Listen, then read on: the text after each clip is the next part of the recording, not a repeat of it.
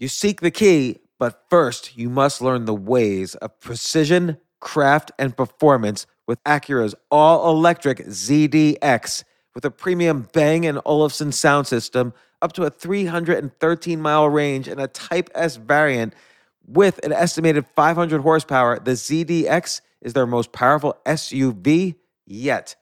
Unlock the energy when you visit Acura.com to order yours today. Okay, let's do some quick math. The less your business spends on operations, on multiple systems, on delivering your product or service, the more margin you have and the more money you keep. That's obvious. But with higher expenses on materials, employees, distribution, and borrowing, everything costs more. To reduce costs and headaches, smart businesses are graduating to NetSuite by Oracle. Here's the thing information is power, information is money. Literally, the currency of today's world of, of entrepreneurship is information. And if you could bring all of the your the information about your business into one dashboard, this is incredibly valuable. NetSuite is the number one cloud financial system, bringing accounting, financial management, inventory, HR into one platform and one source of the truth about your business.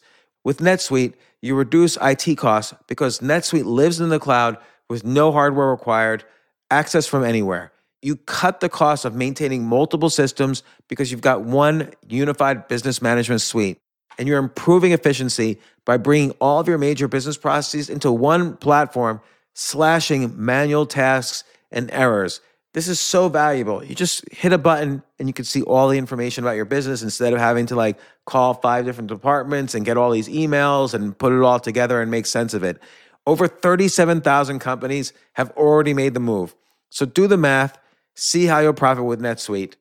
Backed by popular demand, NetSuite has extended its one of a kind flexible financing program for a few more weeks. Head to netsuite.com slash James. netsuite.com slash James. netsuite.com slash James.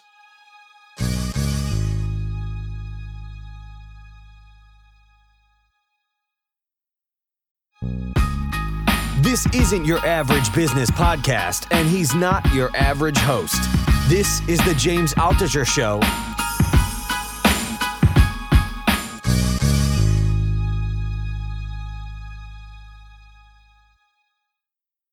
Remember, like 20 years ago, David Bowie took his catalog and he he borrowed, I think it was about $700 million, eh, you know, and it was going to be the interest rate that the lenders would get would be based on how well those albums did over the next 10, 20 years. And people who invested in those, they're now across the industry called Bowie bonds, and mm-hmm. his was the first one. They made a significant amount of money, like more than, definitely more than interest rate returns were returning then, and, and probably more than stock market returns. But people like you and me couldn't get Bowie bonds. Like you had to call a bond broker who knew about those bonds, who could then get access to them. And there was no market to trade them. Like you wouldn't be able to buy them after they initially sold. And that's almost like a, a relic. Like that's an antique way of thinking. Like technology's already here where if someone like David Bowie wanted to do this now, he could tokenize in the same way. And now anybody could buy them at any point, And then it'd be a market to trade them. Be Uniswap or SushiSwap or PancakeSwap or whatever. But the one thing I always think is, and this is again like the early days of not only the internet but anything, it's hard to do this. Like, like the average person is not gonna suddenly say, "Oh, I'm gonna sell Exxon on the New York Stock Exchange through my Fidelity account, and I'm gonna buy some weird altcoin on SushiSwap, and I'm gonna figure out my MetaMask wallet." and what I should do with my private key. I'm gonna have a seed phrase for my private key, and then maybe I'm gonna get a safety deposit box for my cold storage wallet. Like it's too complicated right now for the average person. The frictions are very high. Um, and one of the nice things that's coming out of the FTX debacle is because many institutions had kept their assets on FTX. Some of them were basically using it for custody or storage. And on the one hand, it's easy to criticize them, say, hey, the whole appeal of crypto is this idea of self custody, right? Unlike the stocks that are in your brokerage account, you could have custody your own coins in your own kind of cold storage or something or your wallet. You chose not to.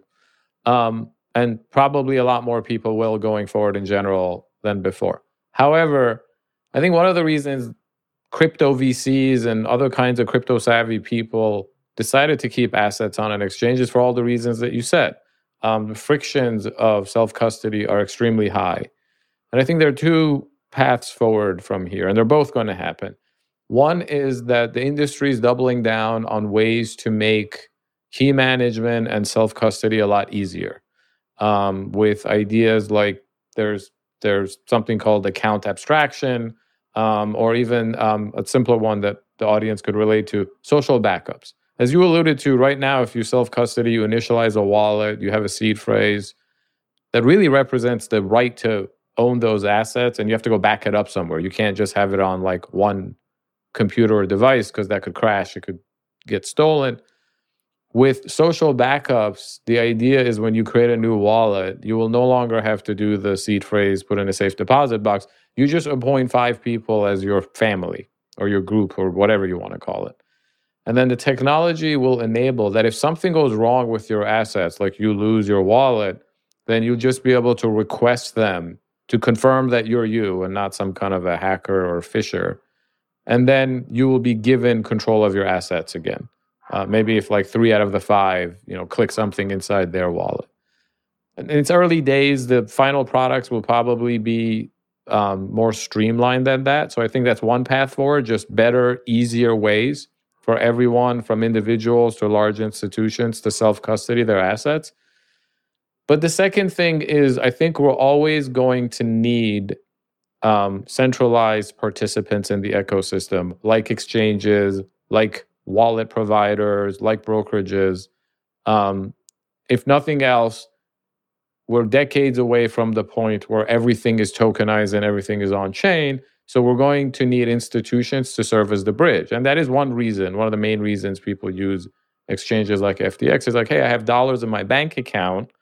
I understand once I own the crypto that I can use DeFi and store the coins myself but how do i get there well i have to deposit my dollars at an exchange and exchange exchanges are bridges between the traditional financial system and the blockchain so uh, the second parallel development is going to be how do we get better exchanges and custodians um, better in terms of more responsible and then better in terms of more regulated um, however and this is the, the kind of a dangerous inflection point for crypto.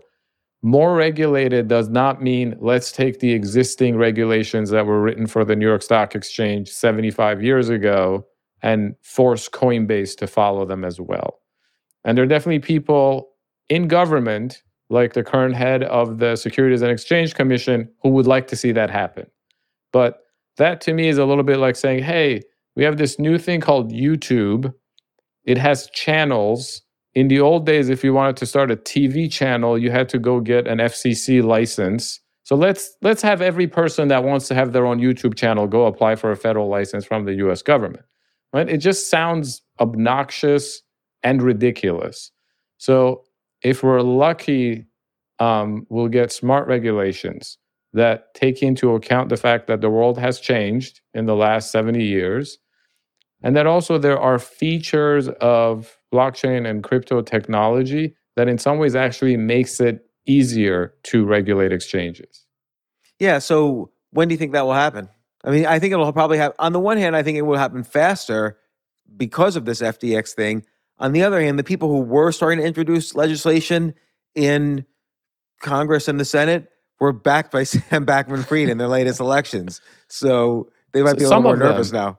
Some of them, although the, the interesting thing was that just like several weeks ago, Sam Bankman Fried floated the regulatory model that him and his money were trying to ram through Congress. And it was not good. It was more along the lines of um, let's take the old regulations and throw them at the new tech. Like one of the ridiculous proposals was that any website that lets people interact with DeFi should have to go get a broker dealer license. Like that's just oh my gosh. absurd claim. But it would have benefited his exchange because they already had the licenses and it would have hurt DeFi. Um, I would like to think that this is a moment for government officials to get together and be like, okay, the world now agrees crypto needs to be regulated. What are the smart regulations that we can come up with that doesn't strangle innovation and embraces the unique things of the technology and the unique benefits? I hope that happens. Unfortunately, there's always the risk that the opposite happens and that this leads to draconian regulations, at least here in the US, that really just don't help anybody except the incumbents that would like to see this crypto thing go away. So, what what do you think, based on all the people you talk to, what do you think will happen next? Like, is and obviously we all want to see crypto go up. I think FTX put put things a little bit on pause. It might be a day, a month, a year. We don't know. It could be. A, I think it's just as likely to be a day as it is to be a month as to be a year. We just don't know. And but what do you think is next? What could be a catalyst, a real catalyst that could end this one year long crypto winter and move things significantly upwards again?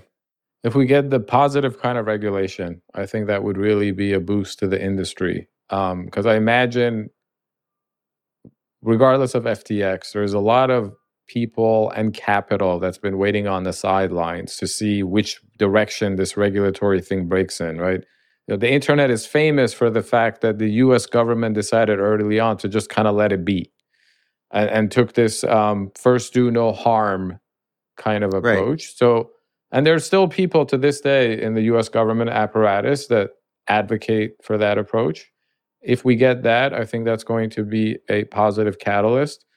Um, I think data that shows actual adoption of the kind I talked to earlier, um, that would be a big thing. And it, it means different things for different protocols or projects. So for Bitcoin, a um, couple of things percolating on the mining side that are interesting, like also lost in the FTX news, is that Exxon and Shell are increasingly taking a look at Bitcoin mining as something that they could get involved with.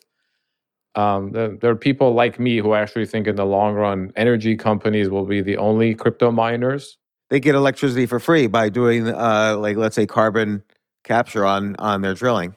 Yeah, and even if you want to like build out a new solar or wind farm, it actually, if you um, install mining alongside it, you have a way to monetize when you have excess energy production. Like it's really sunny out, but they're not there's not demand for air conditioning because it's winter or something. Uh, and that will make you willing to spend more money into it. So I think announcements like that, where we see these large established companies um, get involved in a way that really ultimately, like they wouldn't do this if they didn't think Bitcoin was going to go to zero. So it right. would uh, improve the value proposition. I think we're within a year or two, we're going to start seeing Bitcoin get adopted at the state level. I'm talking about central banks and sovereign wealth funds um, start playing with but it. But don't you think they're waiting for regulation to occur? Not necessarily, because the that story is a geopolitical story and a de-dollarization story and a hey we just saw both russia and afghanistan get its dollar reserves basically be confiscated by the us government um, that calls into question the reliability of the US dollar as a global reserve currency. But there is no other option that's necessarily better. And I'm by no means arguing that like everyone's going to just suddenly like switch all their dollar reserves to Bitcoin. But when people talk about Bitcoin as a store of value, the one thing they leave out is that it's a store of value that comes with its own censorship resistant payment system and that's never existed before right even neutral what, do you form- mean by censorship resistant Nobody can prevent anybody from having a Bitcoin wallet and sending coins to anybody else. And that's true enough for a bar of gold. It's just that it's literally impossible for me to send a bar of gold from here to Australia if I had reason to. Um, it would be very, very risky and expensive to do it. That's one of the reasons we don't use gold for things like cross border um, settlement, nobody wants money that's harder to transport than the good or service that you're using it to pay for. So Bitcoin has these gold like properties in that it's neutral A government cannot just print a lot of it. Um, if you have Bitcoin, nobody can prevent you from spending it. Just like if you had to borrow gold and you wanted to give it to somebody else, other than physical coercion, which is hard, nobody can prevent you from spending it. So I think this idea that we now have credibly neutral money um, solves a major problem the world has, which is that it increasingly does not trust the United States to be the steward of neutral money partly because of the inflation that the Fed keeps creating, and partly from the fact that we've um, continuously weaponized access to the dollar as a foreign policy tool. So the alternative to me eventually will be Bitcoin. But again, I'm not saying everybody's going to put all their money in Bitcoin. There are many reasons why I don't think Bitcoin will ever get that level of adoption. But I think Bitcoin makes a lot of sense as a sort of like a uh, break glass in case of emergency money. That governments, corporations, even individuals, you'll keep like two, five percent of your savings in Bitcoin because you never know when you're in a pinch and whatever other money you are using is no longer available to you. Bitcoin will always be available because the network is decentralized. Yeah, and then I guess you well, and then look at Ethereum. So whereas Bitcoin is the flight to safety, perhaps for countries and sovereign wealth funds uh, as opposed to the dollar, uh, Ethereum is the so- is kind of like the programming language to make it all happen. And Ethereum is deflationary right now. There's less Ethereum right now than there was last week, and there will be less Ethereum a week from now than there is right now, probably. So eventually, if supply is going down, whenever demand kicks in again, and demand comes not just from speculators, but from people building things who are using Ethereum, which is different than stocks, which is just about investing. Ethereum price could go could, could go that's why I think Ethereum is much higher off of its lows than Bitcoin right now. Uh, in the short term, um, the prices are driven by all the mechanisms you mentioned. Um, but then Ethereum is down more than Bitcoin in the last few weeks, but it went up more over the summer because of the excitement over the merge. But in the long term, I would not be surprised if Ethereum ends up becoming in aggregate far more valuable than Bitcoin just because in markets in general, productive assets tend to have significantly higher value ascribed to them than non-productive assets. So, you know, like it's like all the dollars in the world are worth it? It's like 22 trillion or something. All the gold is worth uh, 12 trillion, but then all the equities are like 150 trillion. Uh, and I think all the real estate is even more valuable than that. And Ethereum is unique from Bitcoin in that not only could it be something that you use as a store of value and its own kind of neutral money, but it also becomes um, what it is what you pay to access credibly neutral settlement of anything. So, any kind of transaction or activity where you have two parties who may not otherwise trust each other um, but want to have a transaction where they can both be assured that the outcome is what they expect it to be, you can build on Ethereum. And you could put, well, you already have, you have dollars on Ethereum, and you have other kinds of cryptocurrencies on Ethereum, and art. And this is why these, a lot of DeFi exchanges are built on top of Ethereum.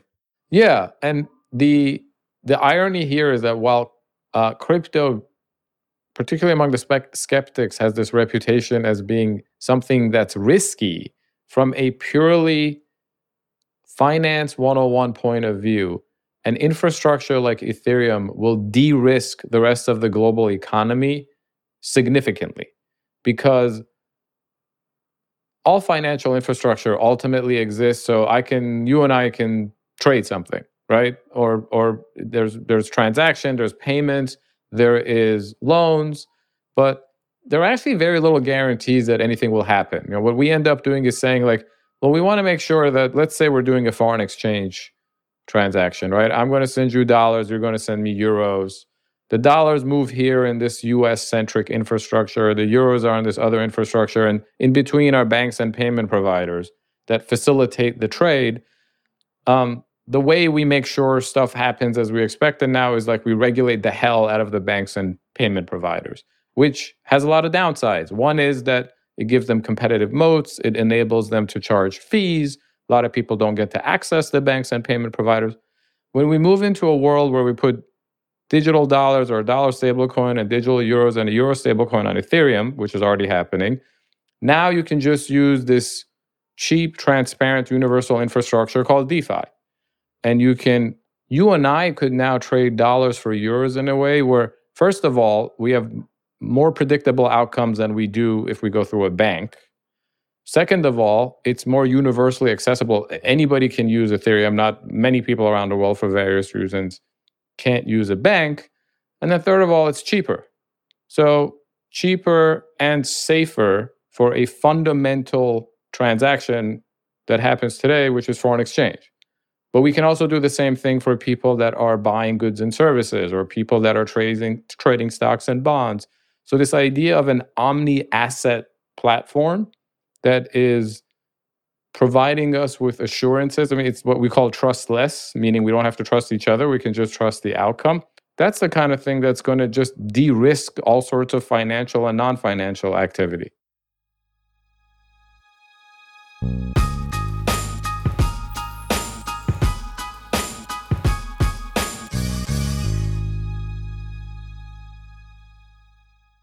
I have to say, Airbnb has changed my life. I just love staying in Airbnbs. Like in about a month, I'm going to Cocoa Beach, which is right next to Cape Canaveral. I'm going to watch some rocket launches. I'm going to, of course, be staying in a very nice Airbnb on the beach. And it's just such a great experience. Like the whole world is available to us now because of Airbnb.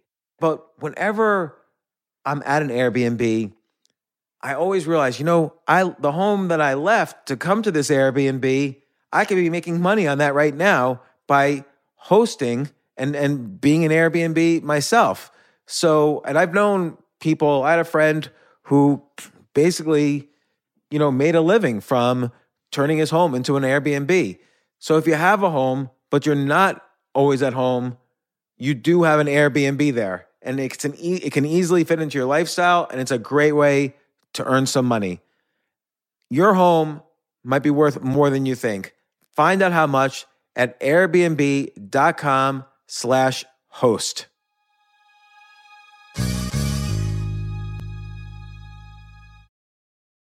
I remember last year I was asked to go speak at the Norway Business Summit, and I was so excited because side by side with the Business Summit was the Norway Chess Summit, where I would get to see in person Magnus Carlsen, the best chess player ever, playing chess. But it was four plane rides, like to get to the city that ultimately I would go to. So I really did not want to fly for 14 hours, and they, they were willing to pay for everything for me. So I, I at first class. So I didn't want to fly for 14 hours and not be first class. So I had to hurry up and get on the phone immediately to get those first class tickets to a chess tournament in Norway. And listen, this is just like when, you know, you have to know when you want the best of anything, you have to act quickly or someone else will get it instead. And I did not want those seats to fill up. So it's like if you're hiring for your business, you want to find the most talented people for your open roles before the competition scoops them up. I just was talking to a friend this morning where he was trying to decide between some programmers and he waited a little too long and both the programmers he was interviewing took other jobs like great jobs so you know what's the best way then to hire the best as quickly as possible ziprecruiter ziprecruiter finds qualified candidates fast and right now you can try it for free at ziprecruiter.com slash james just try it and see. You'll, you'll find out. So, ZipRecruiter's powerful matching technology takes center stage to identify the top talent for your roles. Immediately after you post your job, ZipRecruiter's smart technology starts showing you qualified people for it. And I know this because one time I signed up as an employee, potential employee on ZipRecruiter, and I got nonstop. Really, I was, even though obviously I wasn't looking for a job, I love what I do but I just wanted to see what would happen because they were a, a, a, sponsor of my podcast. And the most interesting jobs would pop up in my emails like, hey, you're qualified for this or that. And so it's interesting to see. So just just go there and try it. Try ziprecruiter.com slash James. Amp up your hiring performance. Now, this is more for if you're hiring, but amp up your hiring performance with ZipRecruiter and find the best fast. See why four out of five employers who post on ZipRecruiter get a quality candidate within the first day. Just go to this exclusive web address right now to try ZipRecruiter for free. ZipRecruiter.com slash James. Again, that's ziprecruiter.com slash James. ZipRecruiter, the smartest way to hire.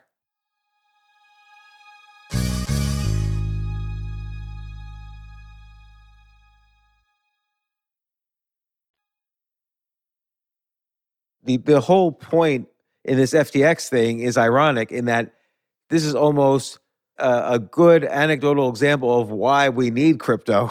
is because FTX was not really about crypto, it was just a corrupt offline exchange of assets.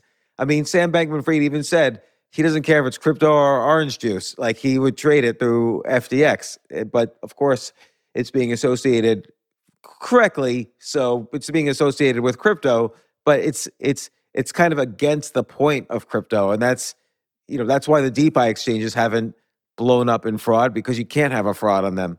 But uh, uh, you know, I shouldn't say can't ever, but presumably, again, just like people know the code inside and out of Bitcoin, the, the top developers, a lot of people are familiar with the open source code of Uniswap and PancakeSwap, and they would see if there was potential for fraud in in the algorithm because it's all publicly available. But so the the the final thing people are talking about is what's the contagion? I, I hear this from everywhere. There's contagion. There's contagion. This is this FTX is going to bring down governments. It's going to bring down. I've heard uh, it's going to bring down the Ukraine. Like what? What's the contagion issue here? There's minimal contagion within crypto. There is contagion within this tiny industry comparatively that is crypto, and we're already seeing it. That there've been some other lenders and stuff who've lost assets. The impact on the rest of the economy is virtually zero. And I have found it hilarious. Just like in the past week or 10 days since this broke, this obsession from everyone from like pundits on CNBC to government officials to try to make the argument that this could be a systemic effect for the rest of the financial system. Just to put some numbers on it, all of the crypto in the world combined right now is worth about 800 billion all of the world stock markets are worth 140 trillion and then the bond markets i'm guessing are even bigger. So this idea that a financial asset that represents less than 1% of global value um, because it's fallen 20 30% in the last month could lead to cascading failures among financial institutions the vast majority of which mind you have nothing to do with crypto right? Like the world's biggest banks pension funds hedge funds the vast majority have zero exposure to crypto right now. I agree. And not only that, the vast majority of crypto has little exposure to FTX. FTX represented 1 or 2% of the crypto. There's no one crypto exchange that is more than 1 or 2% of crypto. Uh, you know, the, even the biggest DeFi exchanges are, are like one tenth of 1% of, of crypto. What about contagion in terms of other things? Like, you know, you mentioned Sequoia and SoftBank. Will venture capitalists be less reluctant to invest in crypto related projects? Will institutions be less reluctant to invest? Will could the contagion spread that way? It could, but I actually think it, it's probably a good thing that venture capital is um, having this uh, gut check moment because I've seen a lot of things in crypto in the past year with VC that just didn't make sense to me, both in terms of absurd valuations and in terms of people forgetting what this technology enables in the first place. So when I say something like Ethereum is credibly neutral, or when we say these protocols are censorship resistant, one of the benefits of that is anybody can innovate and build on top of that. The, that's a benefit because a lot of the existing moats that exist in traditional finance do not exist in crypto. So a simple yeah, like example. I can't. You and I can't go out and start a bank tomorrow. Yeah, or an insurance company. Right. But if we wanted to, we could write code that represents smart contracts that'll be a DeFi protocol. But even for things that are not purely decentralized, like everyone's probably heard of OpenSea. It's the number one NFT trading platform, and at one point uh, last year was making a lot of money off of fees. So the VCs went and funded like 150 different OpenSea competitors. You know, like there was the Tom Brady backed one, and there was one for games and one for the, and I was just sitting there the whole time and being like, the blockchain offers no moats. So what what value prop does the 150th NFT platform have that Well, well, br- there's always a brand moat if they can build a brand. So if they can build a brand that's bigger than OpenSea, for instance, that's a moat.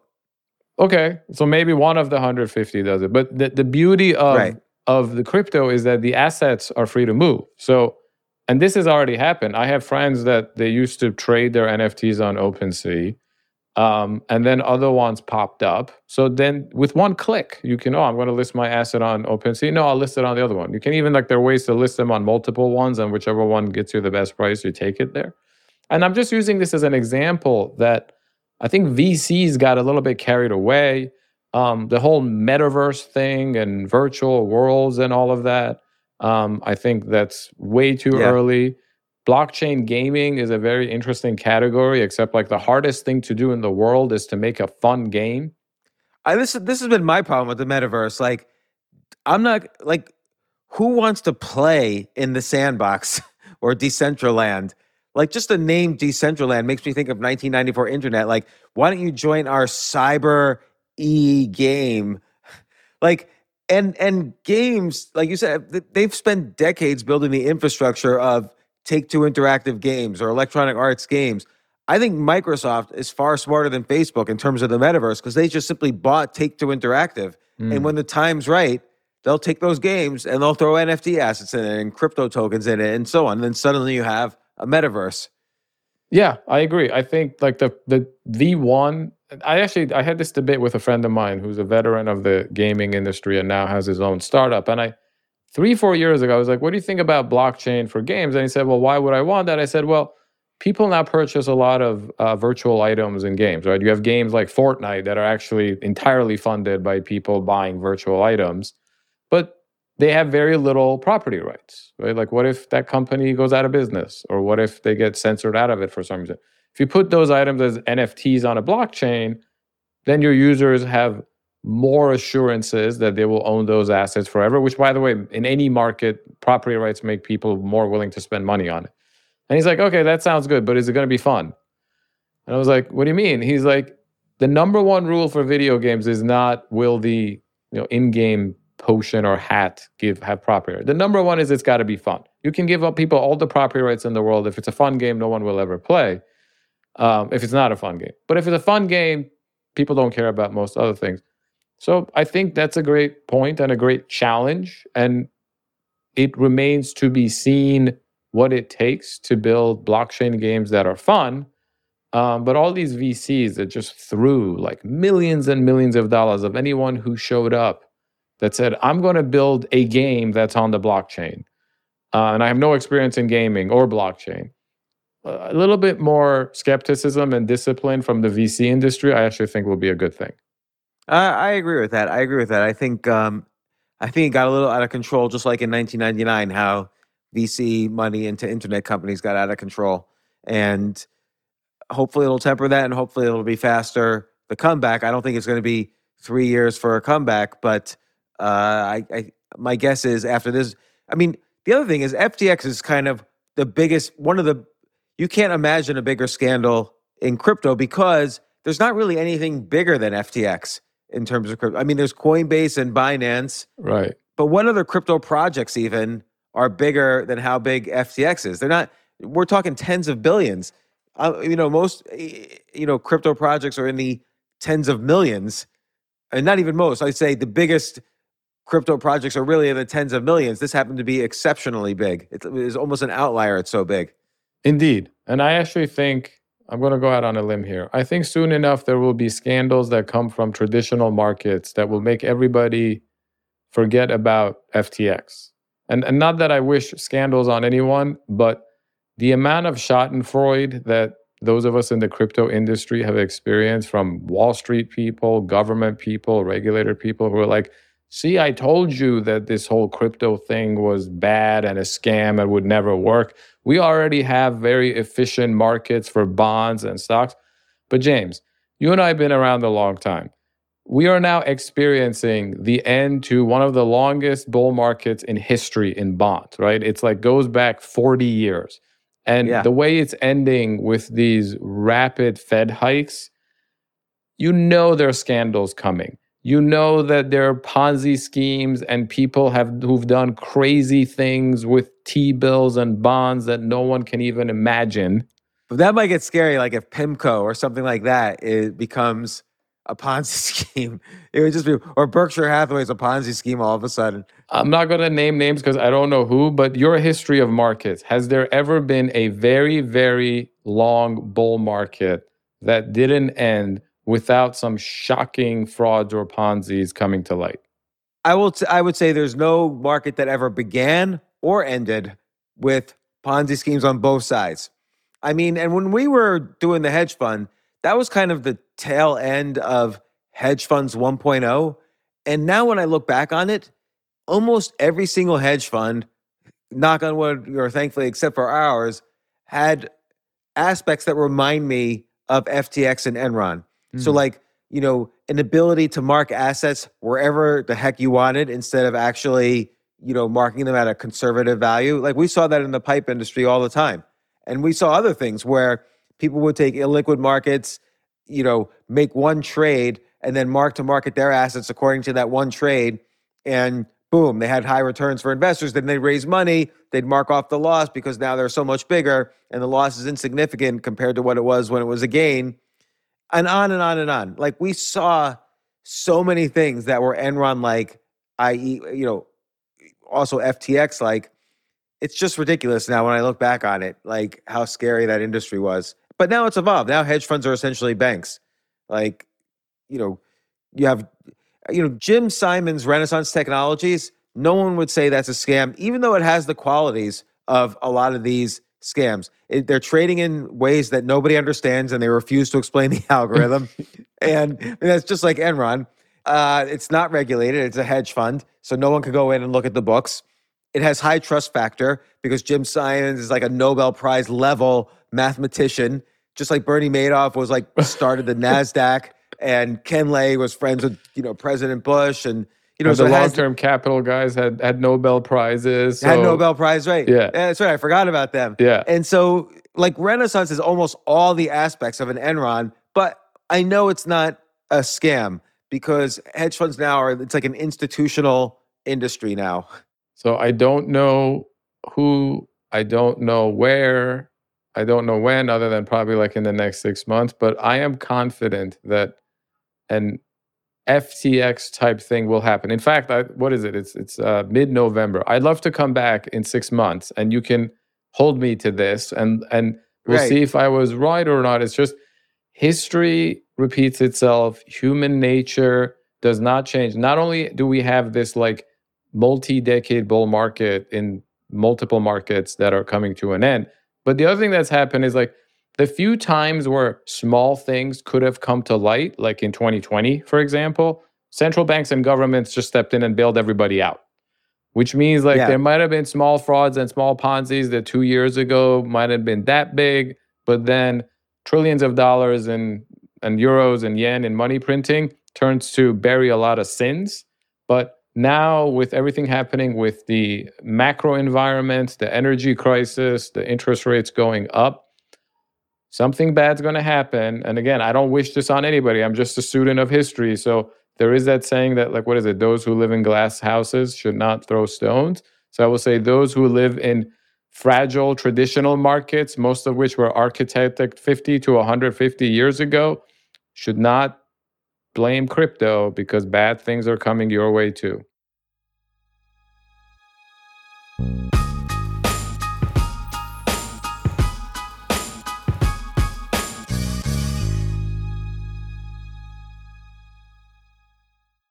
From pit lane to podium, the Las Vegas Grand Prix is providing fans a race day experience at the speed they deserve. With the help of T Mobile for Business, our 5G advanced network solutions are powering race day operations with event wide connectivity. From streamlined gate entry to an immersive app, giving fans blazing fast access to the sport they love. This is accelerating innovation. This is the Las Vegas Grand Prix with T Mobile for Business. Take your business further at T-Mobile.com This is a big year. The Ohio Lottery's golden anniversary. 50 years of excitement, of growing jackpots and crossed fingers. 50 years of funding for schools, of changed lives and brightened days. 50 years of fun. And that is worth celebrating. So watch for can't miss promotions, huge events, and new games that will make the Ohio Lottery's 50th year its biggest one yet. Learn more at funturns50.com.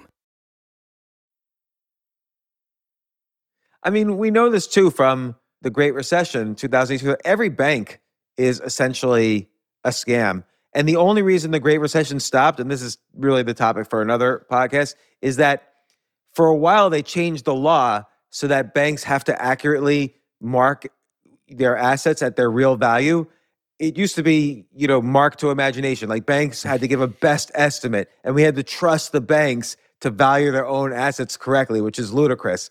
And the only way the Great Recession uh, ended was because Congress said, "Oh my gosh, we give up," like, or not the Congress, CFTC, or you know, whatever regulatory agency did this. They were finally like, "Okay, all right, you guys win." Go back to the old way of just marking things however you want. And from then on, the stock that day, the stock market started moving up and never went down again. Hmm. So it's the FASB 157. And then since then, we've had I lose count, right? Like I remember, in, in, even before COVID, in um, 20 was it 2018? Like the Fed was raising interest rates, and then they abruptly stopped and started cutting interest rates, even though like the stock market was at an all-time high and the um, unemployment numbers were at an all-time low. There was something about like market problems happening, but one of the nice things about crypto, despite you know people hear about the negative headlines and the crises and the chaos, but one of the nice thing is we get the bad stuff out of the way quickly. We let the bad companies fail. We don't bail them out. We realize That's a good point. Who the disingenuous people. I mean, this is one of the reasons why it's so volatile, um, because we just let everything play out in real time and it's scary like this is a scary moment in the industry i have friends who've lost their jobs i know other people who are worried about are their coins safe wherever they happen to be and so on but we are clearing out the deadwood to use a natural example but what's happened in traditional markets for decades is that every one of those small brush fires that would have cleared out the dead leaves and twigs and whatnot have been doused by a fire hose of central bank liquidity, which, as anybody who knows about forest fires will tell you, all that does is set you up for the big one. Yeah. I mean, look, I hope there isn't a big one, and I hope things go back to. I hope, eh, honestly, if I'm really being honest, I kind of hope the Federal Reserve just goes back to bailing everyone out all the time. Because that's when the markets go up, everyone makes a lot of money. Sure, some people are making money unfairly because they're getting the bailout and they're stealing it and whatever, but that's the Fed's fault, not my problem. And I like it when the stocks go up. And markets go up best when the Fed is throwing money at the economy. And and not just the Fed, Congress as well. But that also leads to inflation. Yeah, I don't care. I'd rather have I'd rather have inflation than deflation. I'd rather see assets inflating because then the stock market inflates. It's an interesting point. I don't know. If, the the only reason the stock market's going down now is not because of inflation, but because they're worried the Fed will tighten so much that there will be deflation. Hmm. Inflation's only bad really when either there's hyperinflation or your own or inflation's only affecting a small part of the economy and not wage inflation. That's interesting. And I, I, actually wonder this about crypto because when I was writing the book, right, and I was under, studying the history of money and whatnot, um, there are all these people that have this like this this uh, false sense of history when it comes to think like gold and hard money, which is by nature fairly deflationary most of the time. Um, one of the reasons you don't want deflationary money uh, is that it just wreaks havoc with the rest of the economy. Like if your money is going to appreciate in value, you don't want to spend it, you don't want to do anything, you don't even want to invest it, right? You're like, my money is becoming right. more valuable every day. Why would I go start a company? Um, right. And then you also, when you have any kind of hard money or fixed supply money, um, what ends up happening is during a boom, you have all this borrowing and lending and borrowing and lending that synthetically increases the money supply. And then during the bust, you have a bunch of lenders blow up and the money supply contracts. So money goes from being very inflationary to very deflationary. And by the way, this is what's happening in crypto now, right? We had all these crypto lenders, Bitcoin lenders that popped up in the last couple of years. Um, price of Bitcoin went on and up and up. It was inflationary for the rest of the crypto space because the price of all the other coins were going up, the price of NFTs were going up. Now all the lenders blew up and the Bitcoin money supply is collapsing. So the value of everything else is coming down. So this interesting question, I don't have an answer to it actually. Um, even Ethereum, right? You mentioned that Ethereum now might be deflationary because of this burn mechanism they introduced. Right. I'm not sure that's a good thing in the long run because I think like ETH is something you want people to spend, right? You want them to spend it ETH on DeFi and transaction fees and NFTs. But if it's deflationary, people are going to want to hoard it. Yeah, that's true. Uh, uh, you know, we'll see. The, the, then again, though, what's different about ETH is that you need to buy ETH if you want to use it to build a project. Like you need. There's other things than speculation involved. Yeah. So you know, just like a home, I like it when the value of my home goes up because I'm not spending my home; I'm living in it. Uh, Right. And but it's nice to know that it it's the worth of it is going up. And I, I would argue going back through the history of money, when has so deflation we know is bad. Deflation occurred in 1933, the beginning of the Great Depression. It occurred in 2009 during the Great Recession, and it occurred in March 2020 during the, the when the pandemic started. Deflation's always been bad, and hyperinflation we know is bad. Germany, Rwanda, Russia, so on. But when has just inflation been bad? Now there will be months and years where it's bad, where let's say oil's going up and something else is going up, but wages aren't yet going up. So there, when there's pockets of inflation that are that are much greater than other pockets of inflation in the economy, that that's bad. It has to smooth out. But when has inflation been in general bad over a long period of time? Like like gold bugs, like people who are bullish on gold will say, "Oh, well, the U.S. dollar has lost 97 percent of its value since 1903." Yeah, and we also have now telephones on every house and airplanes and rocket ships and computers and the internet and and and painkillers for when you get your root canals that that never used to like the highest cause of suicide in the 1800s was dental pain. Now because of inflation, no more dental pain. So in, inflation's not necessarily a bad thing. I don't know any time in history when inflation's really caused the downfall of a society as opposed to hyperinflation or deflation. That might very well be true because there's also a generational component to this. If money isn't at least a little bit inflationary, then it ultimately means that older generations are increasingly better off than younger generations because they Yeah, already have will the create revolution. Yeah. Because if older people have the money and it only goes up in value, then it's harder and harder for younger people to get any. So there, there are very interesting dynamics here um, to which I don't necessarily have the answer.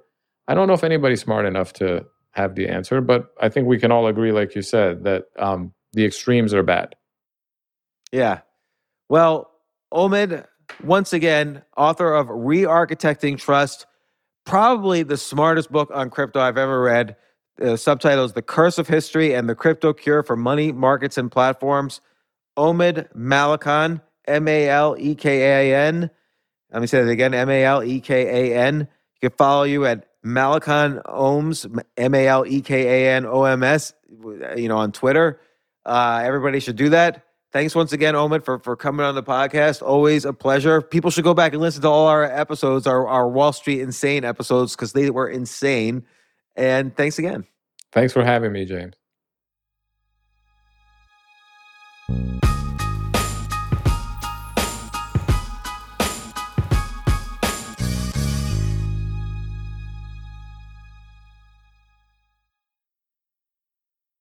From a flat tire in the city to a dead battery on a distant drive, AAA is partnering with T Mobile for Business to accelerate response times and get more drivers back on the road fast. Our nationwide connectivity powers location telematics, so AAA's fleet can find stranded drivers quickly while being fully equipped with the in vehicle tools to have answers when they get there.